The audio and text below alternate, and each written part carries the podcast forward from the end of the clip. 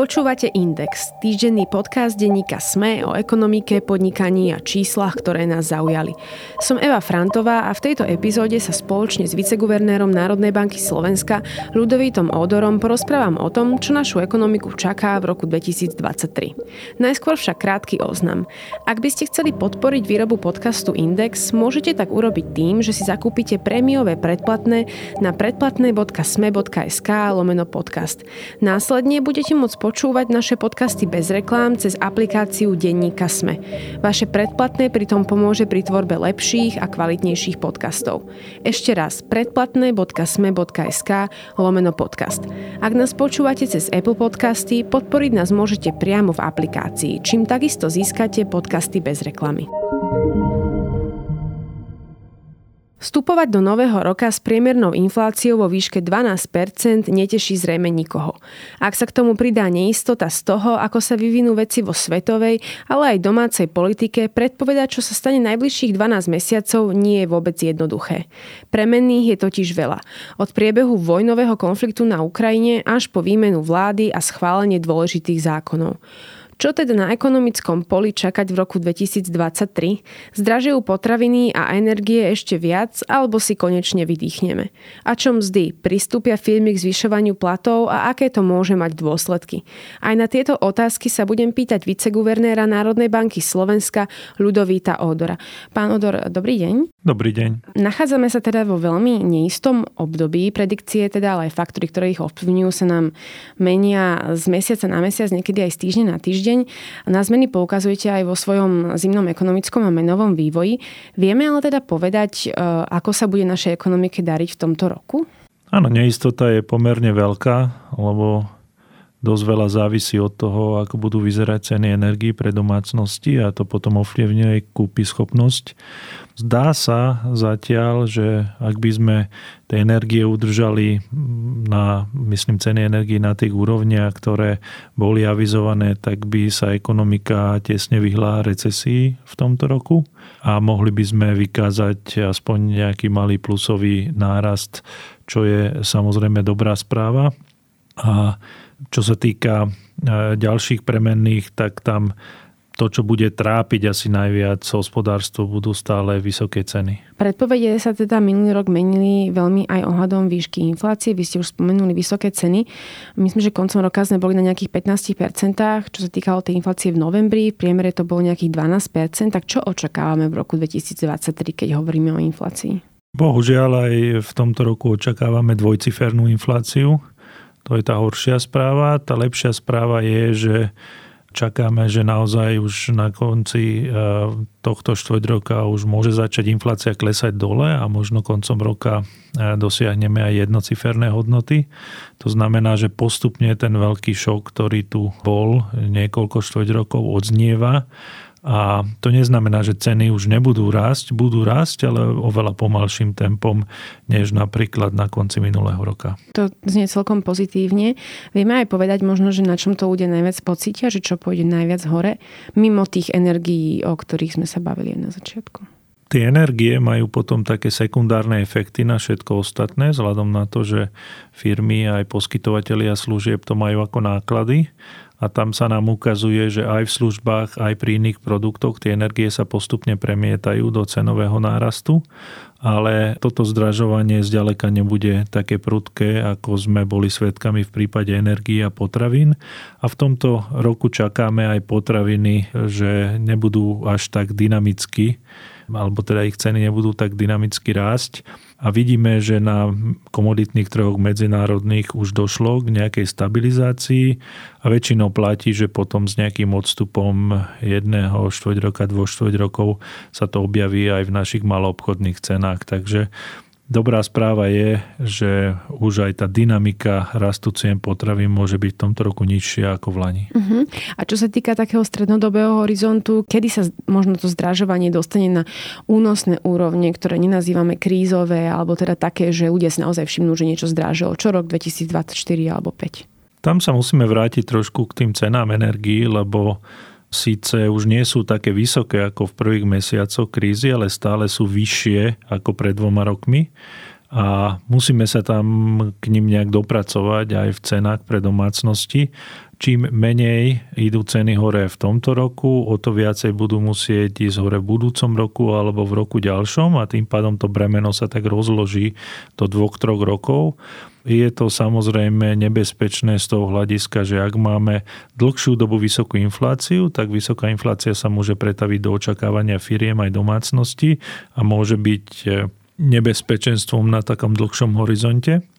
Zatiaľ v prognoze rátame, že na také povedal by som priateľnejšie úrovne sa môžeme vrátiť niekedy koncom budúceho roka alebo potom začiatkom toho ďalšieho. Inflácia teraz spôsobila aj prepad životnej úrovne aj reálnych miest, teraz e, teda v tom roku 2022. Bude to isté pokračovať aj v tomto roku, alebo je výhľadom niečo pozitívnejší? Ak by sa naplnili naše prognózy ohľadom inflácie, tak e, nemusí nastať e, ďalší pokles reálnych miest v ekonomike. Súvisí to s tým, že trh práce je relatívne silný a tým pádom aj e, firmy musia dvíhať mzdy, aby si udržali tých najlepších a dobrých zamestnancov.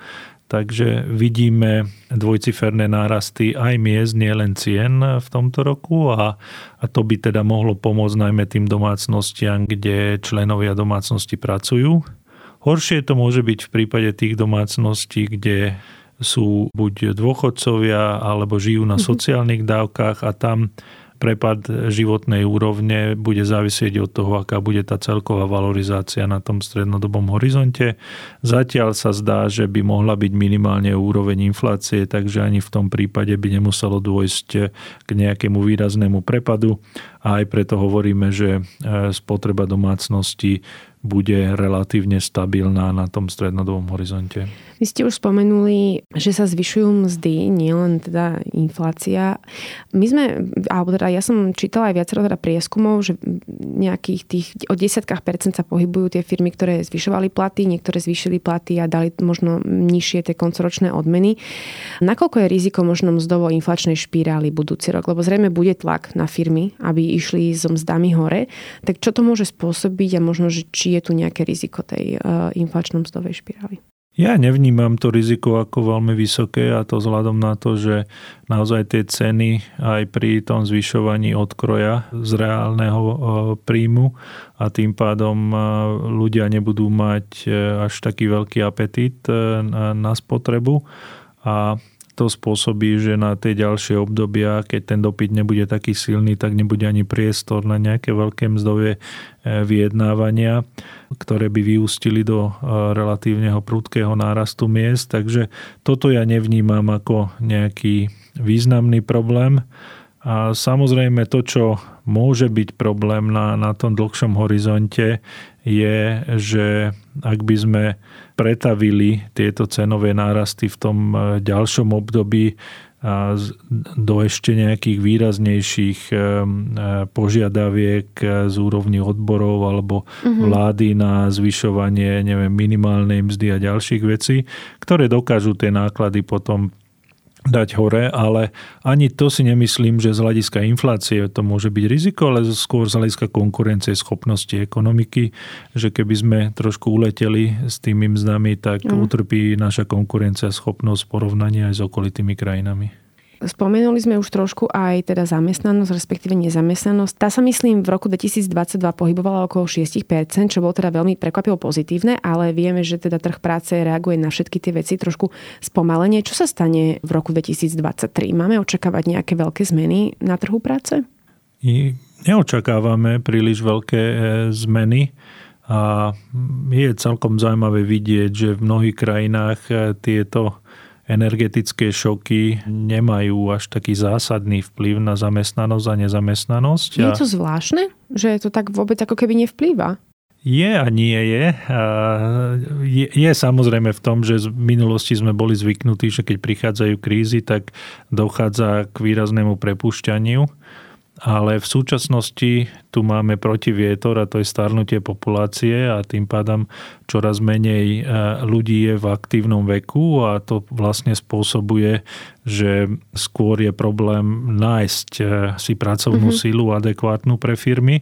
Aj preto do najbližších období a 10 ročí môžeme čakať, že tento problém bude pretrvávať a nezamestnanosť nevyskočí na nejakých 20-30%, ale skôr bude e, oscilovať na tých jednociferných úrovniach, aj keď budú nejaké krízy.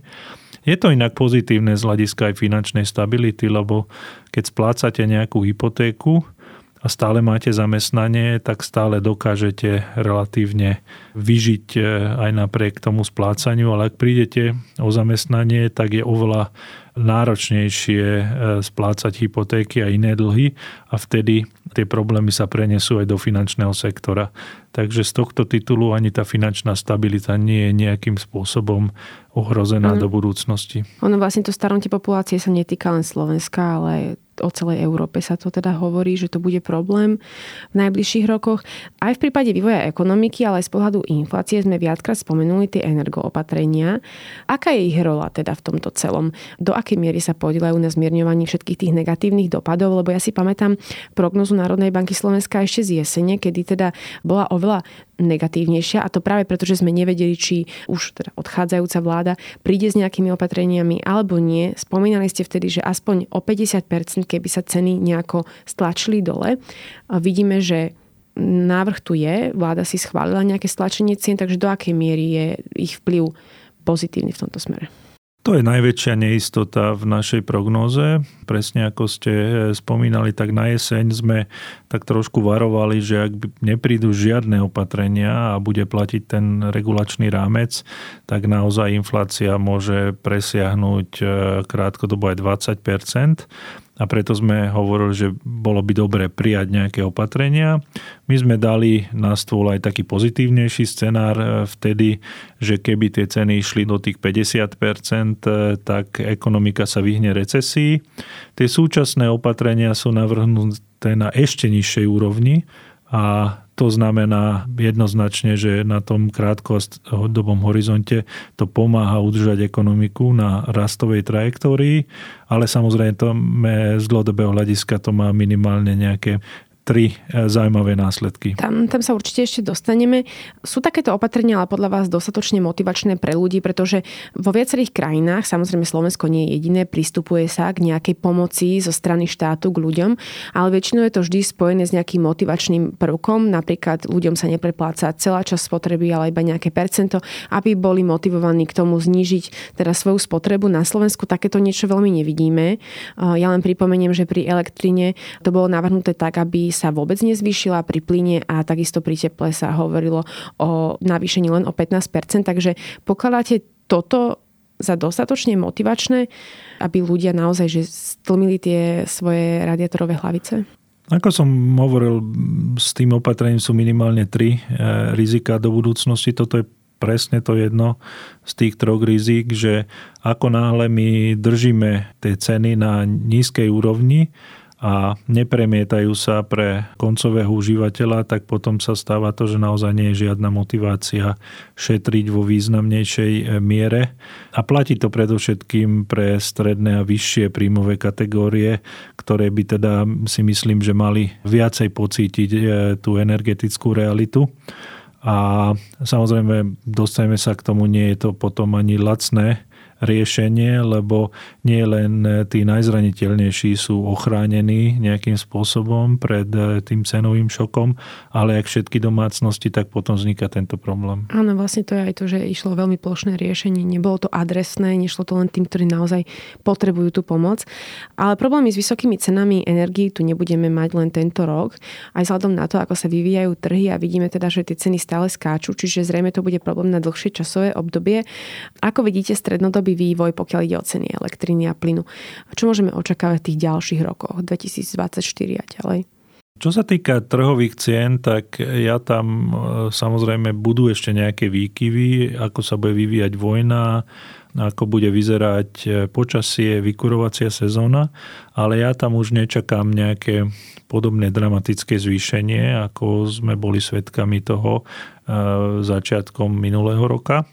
Takže ja očakávam, že tam bude nejaká stabilizácia, ale bohužiaľ tie ceny, aj keď sa stabilizujú, budú stále ešte vyššie, ako čo teraz e, ponúkame domácnostiam. A, a, a, takže z tohto titulu ešte ako Národná banka čakáme, že dojde k cenovému nárastu energií a aj práve preto aj v roku 2024 očakávame, že energie zdražejú a budeme musieť nejakým spôsobom za tie dva alebo tri roky sa dostať na dvojnásobok toho, čo sme tu mali v Lani a, a, a preto inflácia bude relatívne vysoká aj, aj v roku 2024. Druhá vec sú teda fiskálne dopady takejto pomoci. Guvernér Národnej banky Slovenska Peter Kažimír spomínal na teda decembrovej tlačovej konferencii, že žiaden obed nie je zadarmo, čiže niekto to zaplatiť musí.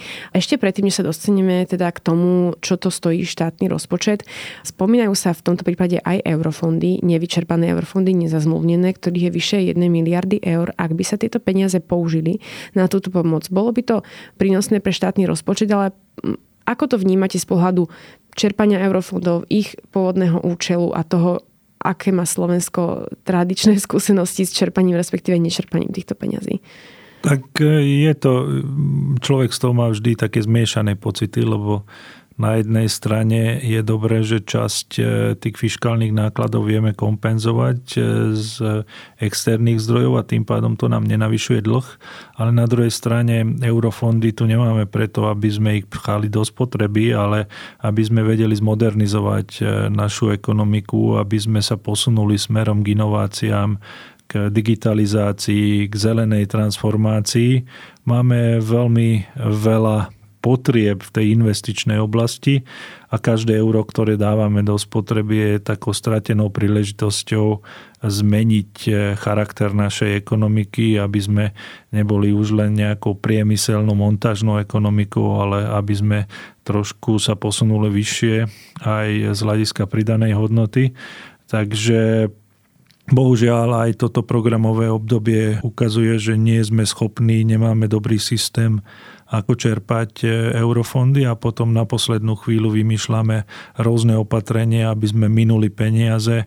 A pre mňa je to ako ekonóma taký nepochopiteľný cieľ, že hlavný cieľ je, že, že minúť peniaze. Hej, že ja hľadám aj ten účel, aj efektívnosť, ale tu ako keby, že pre Boha, aby sme len vyčerpali peniaze. Tam spomením, že teda nie je, nie je to prvýkrát, čo by Slovensko mohlo použiť tie eurofondy na niečo iné, veď už čas išla aj na pomoc teda s utečeneckou krízou na, e, z Ukrajiny, teda keď nám začali prichádzať ľudia, ale zároveň aj počas e, korona krízy sme mohli použiť časť. Sanovala sa z toho aj Kurzarbeit a podobne, čiže my by sme mali oveľa väčší problém s tým decommitmentom, keby sme už čas peňazí nevyužili na takéto náhle veci. Aktuálny rok teda, ale z pohľadu eurofondov, ak pri nich ostaneme, mal byť naozaj bezprecedentný. Slovensko naozaj má k dispozícii veľkú finančnú čiastku práve z európskych zdrojov. Ak už hovoríme o tom treťom programovom období, ktoré nám končí, ale takisto plán obnovy, začína nám nové, je to veľké množstvo peňazí. Aká je možno vaša viera v to, že dokážeme takéto množstvo efektívne niekam dať, čo nebude spotreba akutná.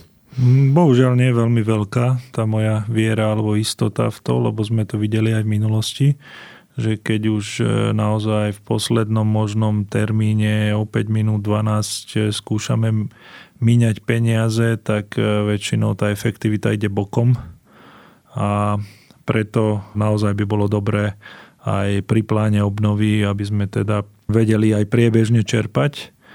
Takže to, čo je na tom pozitívne, je, že v takom ťažšom roku môžeme napumpovať do ekonomiky ďalšie 3% HDP, ale horšie na tom je, že tie 3% neznamenajú zvýšenie toho nášho potenciálneho rastu na tom dlhšom horizonte a to je ten problém. My by sme mali tak míňať tie peniaze, aby sa nám zvyšoval hospodársky rast z dlhodobého hľadiska, nie len krátkodobo z nejakého účtovného hľadiska. Spomenuli sme teda ale chvíľku aj ten štátny rozpočet, ak by nedošlo k využívaniu týchto eurofondov na energopomoc, ale aj keby došlo, ona teda tie peniaze z eurofondov nesanujú celú tú pomoc, tak aké sú dopady týchto opatrení, s ktorými prišla v decembri e, odchádzajúca vláda na naše verejné financie? Čo to urobí s dlhom a deficitom e, v roku 2020? 2023? Tak komunikuje sa okolo tých 6 miliard eur, ale naše prepočty ukazujú o niečo menej, ale na tom až tak akože výrazne nezáleží. Sú to naozaj relatívne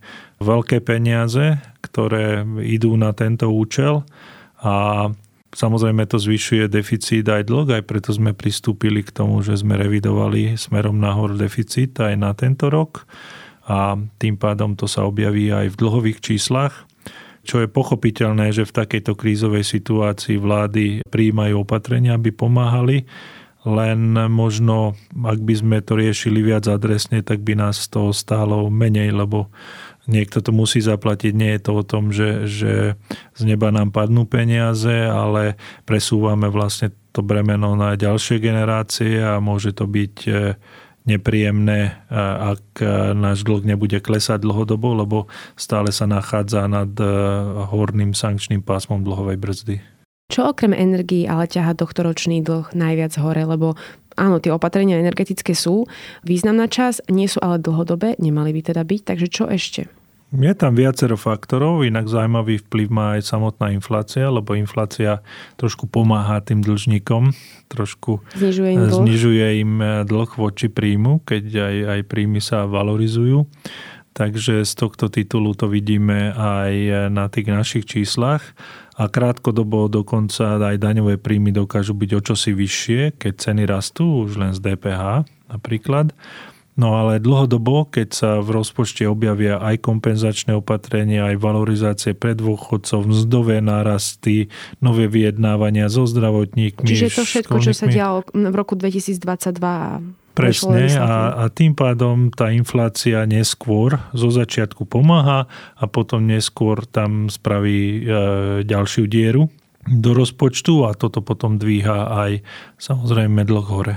Je možné, aby vláda tie energoopatrenia ťahala aj v tých ďalších rokoch, lebo sme sa rozprávali, že to nie je jednoročná záležitosť, tie vysoké ceny ostanú aj v ďalších rokoch, čiže dá sa to vôbec ťahať z verejných peňazí, takéto niečo, takáto pomoc v takom rozsahu? Ako všetko sa dá, ale musia k tomu byť aj vhodné trhové podmienky, ktoré tu nemusia byť už v najbližšom období a preto bolo by lepšie, keby tie opatrenia boli, povedal by som, viac adresné, aby nestáli toľko, lebo keď naozaj operujeme niekde na hranici 60% s dlhom, tak e, nie je to tá najbezpečnejšia hranica, obzvlášť keď ideme do obdobia starnutia populácie, kde penzie, kde zdravotníctvo, kde náklady na sociálnu starostlivosť budú vyššie a do tohto obdobia ísť nejakým vysokým dlhom, to je samozrejme veľké riziko. Má vláda možno aj nejaké alternatívy, čo sa týka sanovania tých energií na budúce roky? Že ja neviem, prvý rok ešte niečo tým ľuďom dať a potom už nie? Alebo... No ja si myslím, že ak, ak naozaj poskytneme e, takúto dotáciu zo štátneho rozpočtu pre domácnosti, tak to bude relatívne ťažké v ďalšom roku úplne e, vlastne z rozpočtu odstrániť a práve preto aj v prognoze čakáme, že ešte v roku 2024 nejaká miliardová podpora by tam mala byť a už 2025 e, nečakáme a dostaneme sa s tým regulačným rámcom na tie ceny, ktoré sú momentálne na trhoch. Vieme aj povedať, na aké ceny by sa možno domácnosti mali pripraviť v tých ďalších rokoch, okolko možno percentuálne stúpnu v porovnaní s tým, čo platili v roku 2022 napríklad. Ak by, sme, ak by sme verili tomu, čo trhy momentálne hovoria o dlhodobých cenách elektriny a plynu, tak v zásade je to dvojnásobok oproti roku 2022. To znamená, že ak by to bolo aj s nejakou podporou, tak tak či tak o niekoľko desiatok percent opäť by mali e, narast regulované ceny. Jedine, že by naozaj, e, naozaj tie ceny sa vrátili na predkrízovú úroveň, čo zatiaľ nepredpokladá nikto aj vzhľadom na ten konflikt, aj vzhľadom na prechod na zelenú ekonomiku, takže domácnosti by sa naozaj mali pripraviť a samozrejme najlepšia príprava je vždy to šetrenie. To znamená, že hľadať spôsoby, spôsoby, ako míňať eh, menej plynu, menej elektriny. Niekedy sú to maličkosti, ktoré pomáhajú, ale myslím si, že každá pracujúca rodina dokáže minimálne tých 10% tých energií, 15% ušetriť doma. My sme už hovorili o tom vysokom dlhu, ktorý Slovensko má. Nakoľko je rizikové pre krajinu požičiavať si na finančných trhoch, keď ten náš dlh dosahuje už niekoľko rokov, teda myslím, že sú to posledné dva roky, alebo od koronakrízy, takmer 60% ako vidíte, proti inflácii bojujú aj centrálne banky tým, že dvíhajú úrokové sadzby, čo sa premieta aj do nákladov pre obsluhu dlhu. Keď štáty vydávajú dlhopisy, tak samozrejme len e, s vyššími úrokmi. A toto ešte zvyšuje záťaž e, pre verejné financie. Okrem toho, tým, že dvíhajú úrokové sadzby centrálnej banky, tak už nemajú tie nákupné programy štátnych dlhopisov, takže kým počas koronakrízy alebo ešte v minulom roku tu boli programy, kedy štáty vydávali dlhopisy a centrálne mm-hmm. banky ich kupovali, tak teraz už e, tento významný kupca tam na trhu pravdepodobne nebude. A preto pre malé krajiny v eurozóne nemusí byť také jednoduché e, za priaznivých podmienok umiestňovať dlhopisy a to sa potom môže prejaviť samozrejme ešte výraznejšie v tých štátnych rozpočtoch mm-hmm. a preto my by sme sa mali snažiť na tom strednodobom horizonte upokojiť finančné trhy tým, že máme nejaký plán konsolidácie na najbližšie obdobie.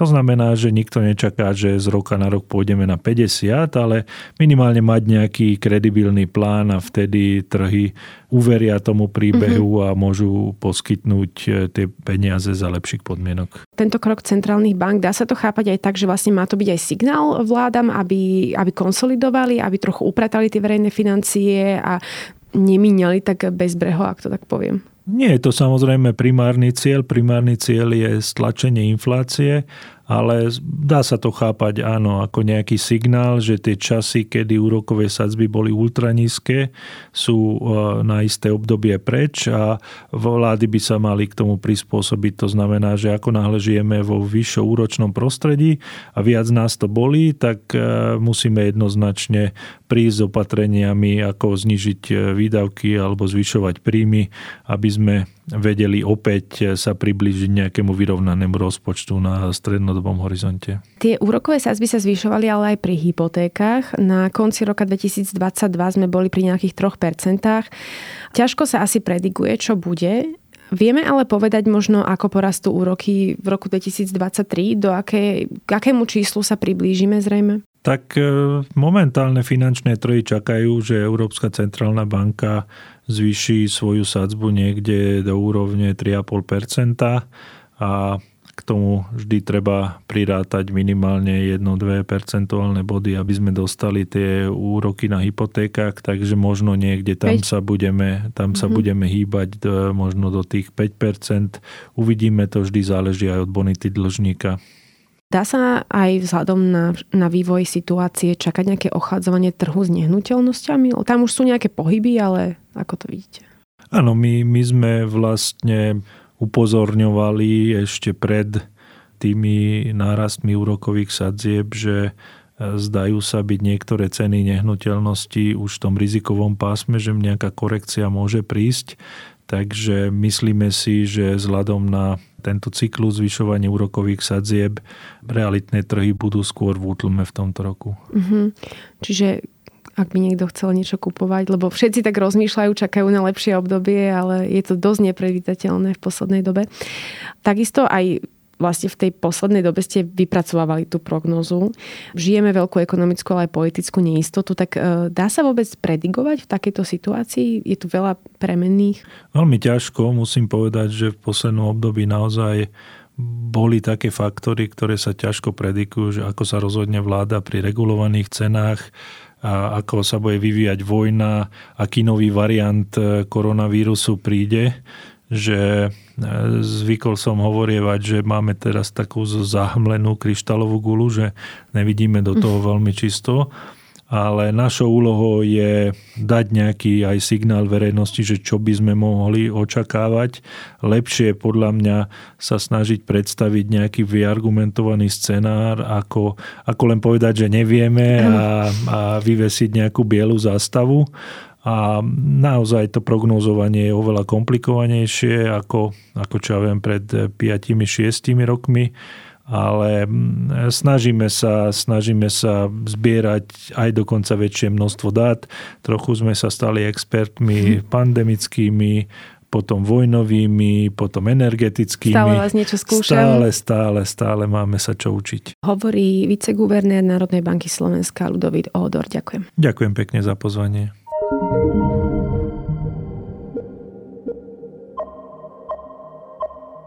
Počúvali ste Index, ekonomický podcast denníka SME, ktorý vo štvrtky nájdete vo všetkých podcastových aplikáciách, ale aj na webe denníka SME. Som Eva Frantová a na tvorbe podcastu sa podielal aj Marek Franko. Ak by ste mi chceli poslať vaše námety alebo pripomienky, respektíve ste v podcaste našli chybu alebo vám niečo nebolo úplne jasné, pokojne sa mi ozvite na podcast index zavinačsme.sk. To je odo mňa všetko, počujeme sa opäť o týždeň.